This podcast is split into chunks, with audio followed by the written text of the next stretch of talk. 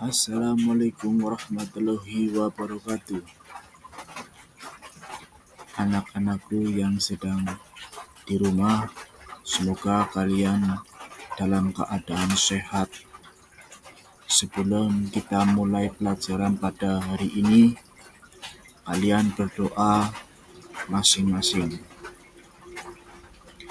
Baik, untuk pertemuan kali ini kita akan membahas tentang teknik dasar bola voli yaitu passing bawah dan passing atas.